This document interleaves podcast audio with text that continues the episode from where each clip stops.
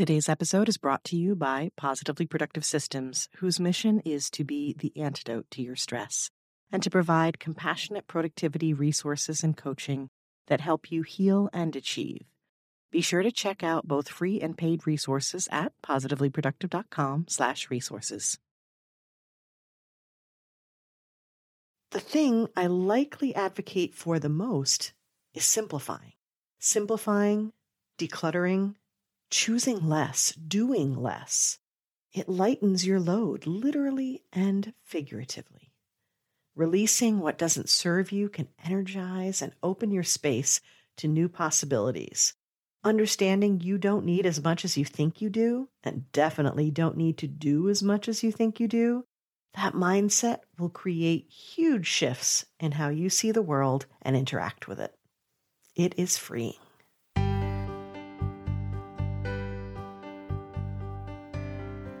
You're listening to the Positively Living Podcast. I'm your host, Lisa Zawrotny, founder of Positively Productive Systems and a coach certified in time and stress management, helping overwhelmed clients make space for what matters.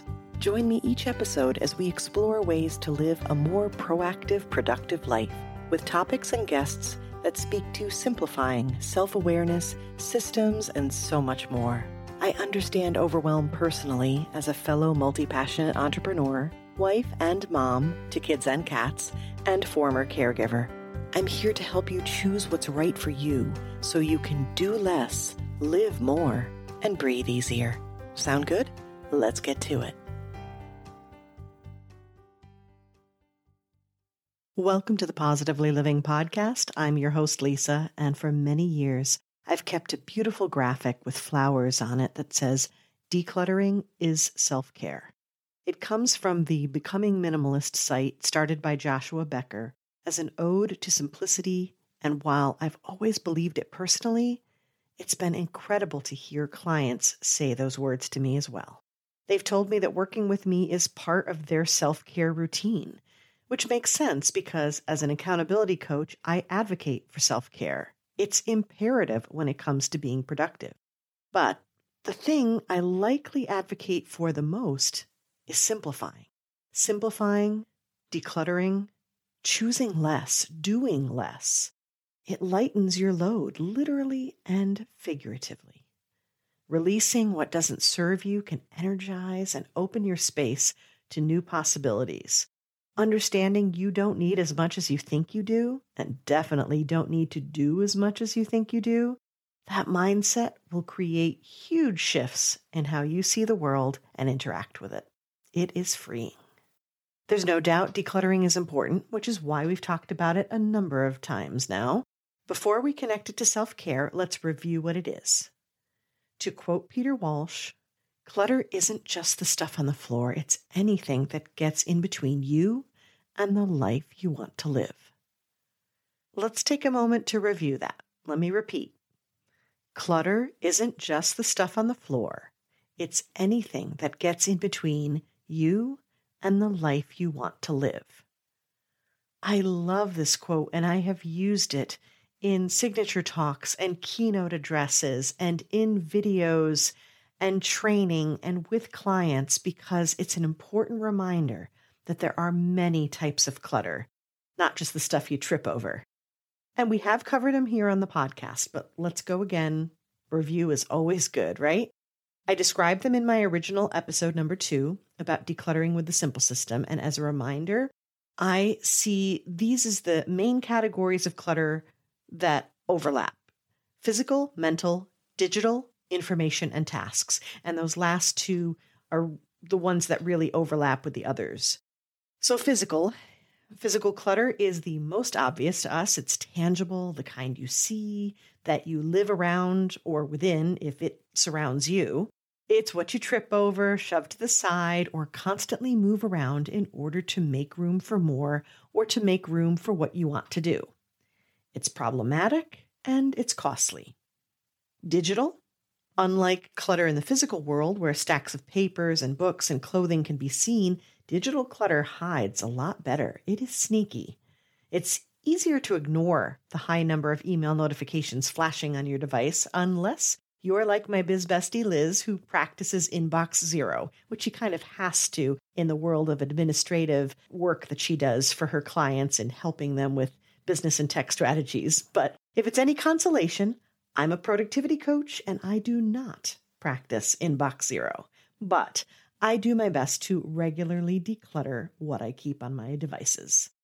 Then there's mental clutter. Mental clutter can be the I should, I'm supposed to, I need to thoughts that take up a lot of space in your mind, causing you to hold on to physical clutter when you're scared to put something out of sight for fear that you might forget it.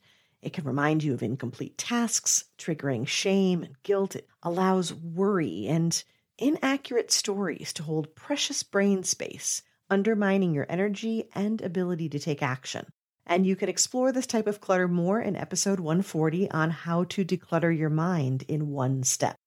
Clutter is known to overwhelm and distract, signal unfinished work, trigger guilt, reduce productivity, promote dissatisfaction, and block self care and healthy habits. Aha. So you're seeing the connection to self care, right? Yes, it blocks it, but I also believe it is self care and adding it to your list of things you do regularly for you will benefit you greatly. Here are six reasons why I believe decluttering is self care. Number one, true self care doesn't always feel fun and good doing it in the moment.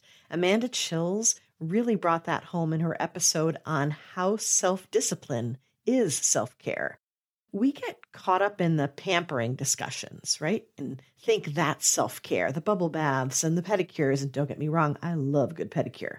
But the more practical things are very much self care exercise, going to the doctor, cleaning our spaces, flossing. It's work, but the end result often feels amazing and sets us up for greater things. Number two, if there's a link to stress response with clutter, then the converse is true remove the clutter and reduce the stress.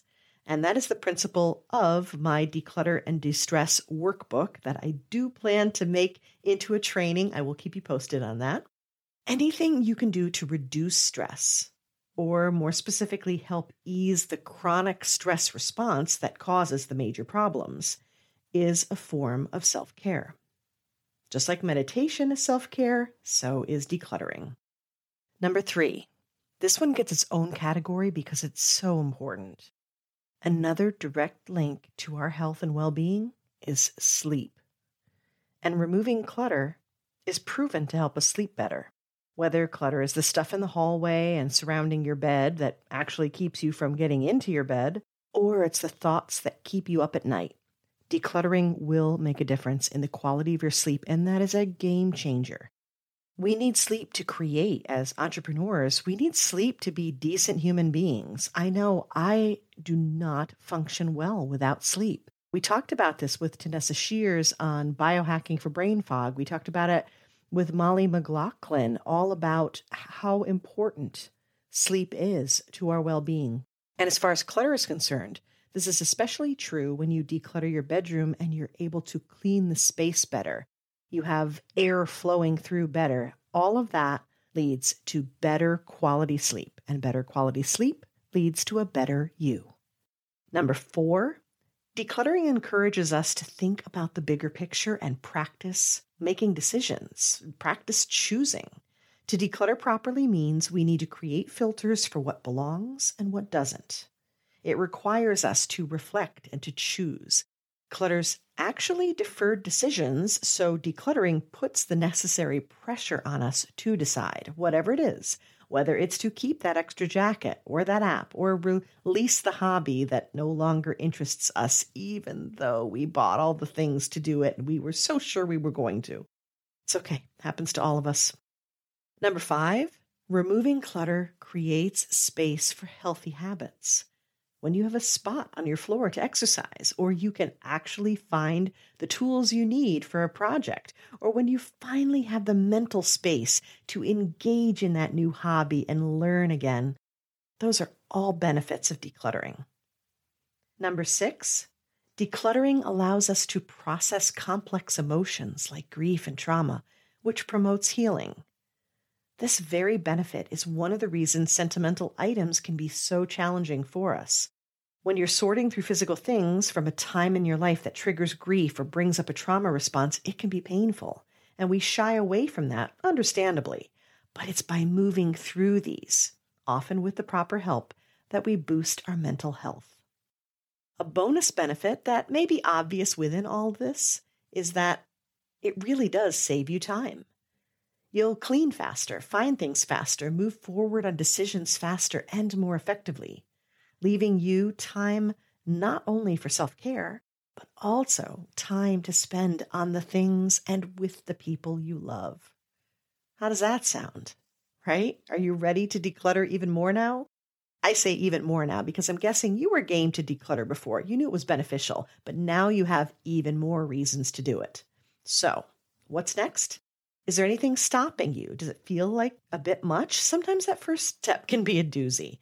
So, if I may, here are a few ways to select your next step and a few bits of advice to help you move forward. First, decide what kind of clutter is causing the most frustration for you. I don't want you to try to declutter all the things all at once because that, in and of itself, is a form of clutter when you're trying to do too much at once. So pick one type of clutter and one area in your life that you want to work on, and that will help you. And then you can build upon it. If it's mental clutter, meaning you feel overrun with thoughts and ideas and to dos all the time, you'll want to declutter your mind, and you can go to episode 140 for guidance. Commit to doing a mind sweep daily to see if that transfer of all those ideas and thoughts and worries helps you feel less scattered and less overwhelmed when it's out of your head and somewhere safe. If it's digital clutter, hang in there because I am planning a future episode about that. But I'll offer a few ideas here to get you started. Check to see if you're collecting too much and it's hard to find what you need, like in your downloads folder or inbox. And if that's the case, one quick fix is to name things carefully as you go so that you can search more effectively for them. And that's not actually the decluttering part yet, but that will help you in the interim. Then you can keep deleting and moving, but at least you'll have access. Now, with email, some of the simplest ways to get into an effective decluttering practice is to find the promotional messages because you can delete those regularly since they have a built in deadline and you don't need to worry that you're deleting something you'll need. Also, look for subscription options. If you like to receive them, maybe you could receive them less often. There are many companies that allow you to choose like a weekly or monthly update instead of daily, and you can get fewer emails as a result, but not miss any of the information. Or you could set up a filter in most email systems to send those to a separate folder and look at them when you're ready. And by the way, a lot of times, once you do that, you will find you're not even looking at them. So you can go ahead and unsubscribe and check on it later. Start with one step to reduce the overwhelm. Oh, and if your smartphone is filled with apps, here's one step for you that really helps. Start by moving those apps around and keeping only the ones you use on the main page until you can sort through the rest. Now, if it's physical clutter that's really causing the problem, or if you are not sure which one to start with, physical clutter is a great place to start. You can use my simple system as a guide. I describe it in episode two, and the workbook is in the resources vault if you want to follow the steps. I'll explain where to get that in a minute. So, the quick version of the simple system here is that you need to know the purpose of your space. So, you know what belongs and what doesn't. Then you need to pull everything out to properly sort it big picture style. You can't be sorting little groups because you won't have an understanding of your full collection. Then you want to group like with like, get all the things together that belong in a certain category. And again, that's going to help you with the big picture of how much you have and how much you need. You can pare down based on whatever parameters you have what belongs and what doesn't, what you're trying to do, how you're trying to live. And then you review to see what's left and if that's going to fit your space. Now, if it does, you're golden. Great. Now you can just figure out how to organize it so you can access it best. But if it doesn't fit the space or the bins that you have, you're going to need to pare down more. Same parameters, but get a little bit more stringent. From there, it's a matter of monitoring to see if it worked, changing things up as you go, and you know, making sure that your habits work for you to keep that space organized because sometimes our disorganization and our clutter actually comes from not replacing things, putting things away properly. So that's something that you'll have to check. For any decluttering job, the two most important things are one, that you understand what belongs and what doesn't. And that connects to the purpose of your space, whether it's your head or your downloads folder or your kitchen. And the second thing, start with big groups. Don't try to declutter it all and organize it down to a micro category. This is one of the biggest trip ups I see because it's too much too soon and it's too much for your brain to think. Create big groups and piles. Worry less about how it will be organized and more about figuring out what belongs and what you really truly need versus what you can release. Remember, you're making space for what matters, for what you want. And if you're ready to make this happen, but you know you could use some support in doing so, may I encourage you to check out the many resources I offer. You can view them at positivelyproductive.com slash hub, H-U-B. If you're a DIYer, the PPS Resources Vault will offer you the workbooks and mini trainings you need to get the guidance to get to it. And for this episode, you'll definitely want to look for the workbook Declutter and De-Stress. If you're new to coaching and would like to review where you're at with a mini assessment and action plan, you can try it out. One session, low risk, the productivity boost session. And if you want a full action plan that you implement yourself, we can do a strategy session. That's where we meet 90 minutes, inventory everything, I give you a full action plan, including a follow up, and you go to it. And if you want that strategy plus ongoing accountability, then you'll want to review my most popular package, the Signature Coaching. And the Signature Coaching comes in two different frequencies. You can either do weekly or twice monthly. The twice monthly works well for virtual organizing sessions when you need support, but you want to sort through the stuff on your own. So, what do you think? Are you ready to declutter? Are you excited about it? Have you been? I would love to hear from you, love the feedback, and love to know what else I can do to support you in taking care of you and doing it by decluttering.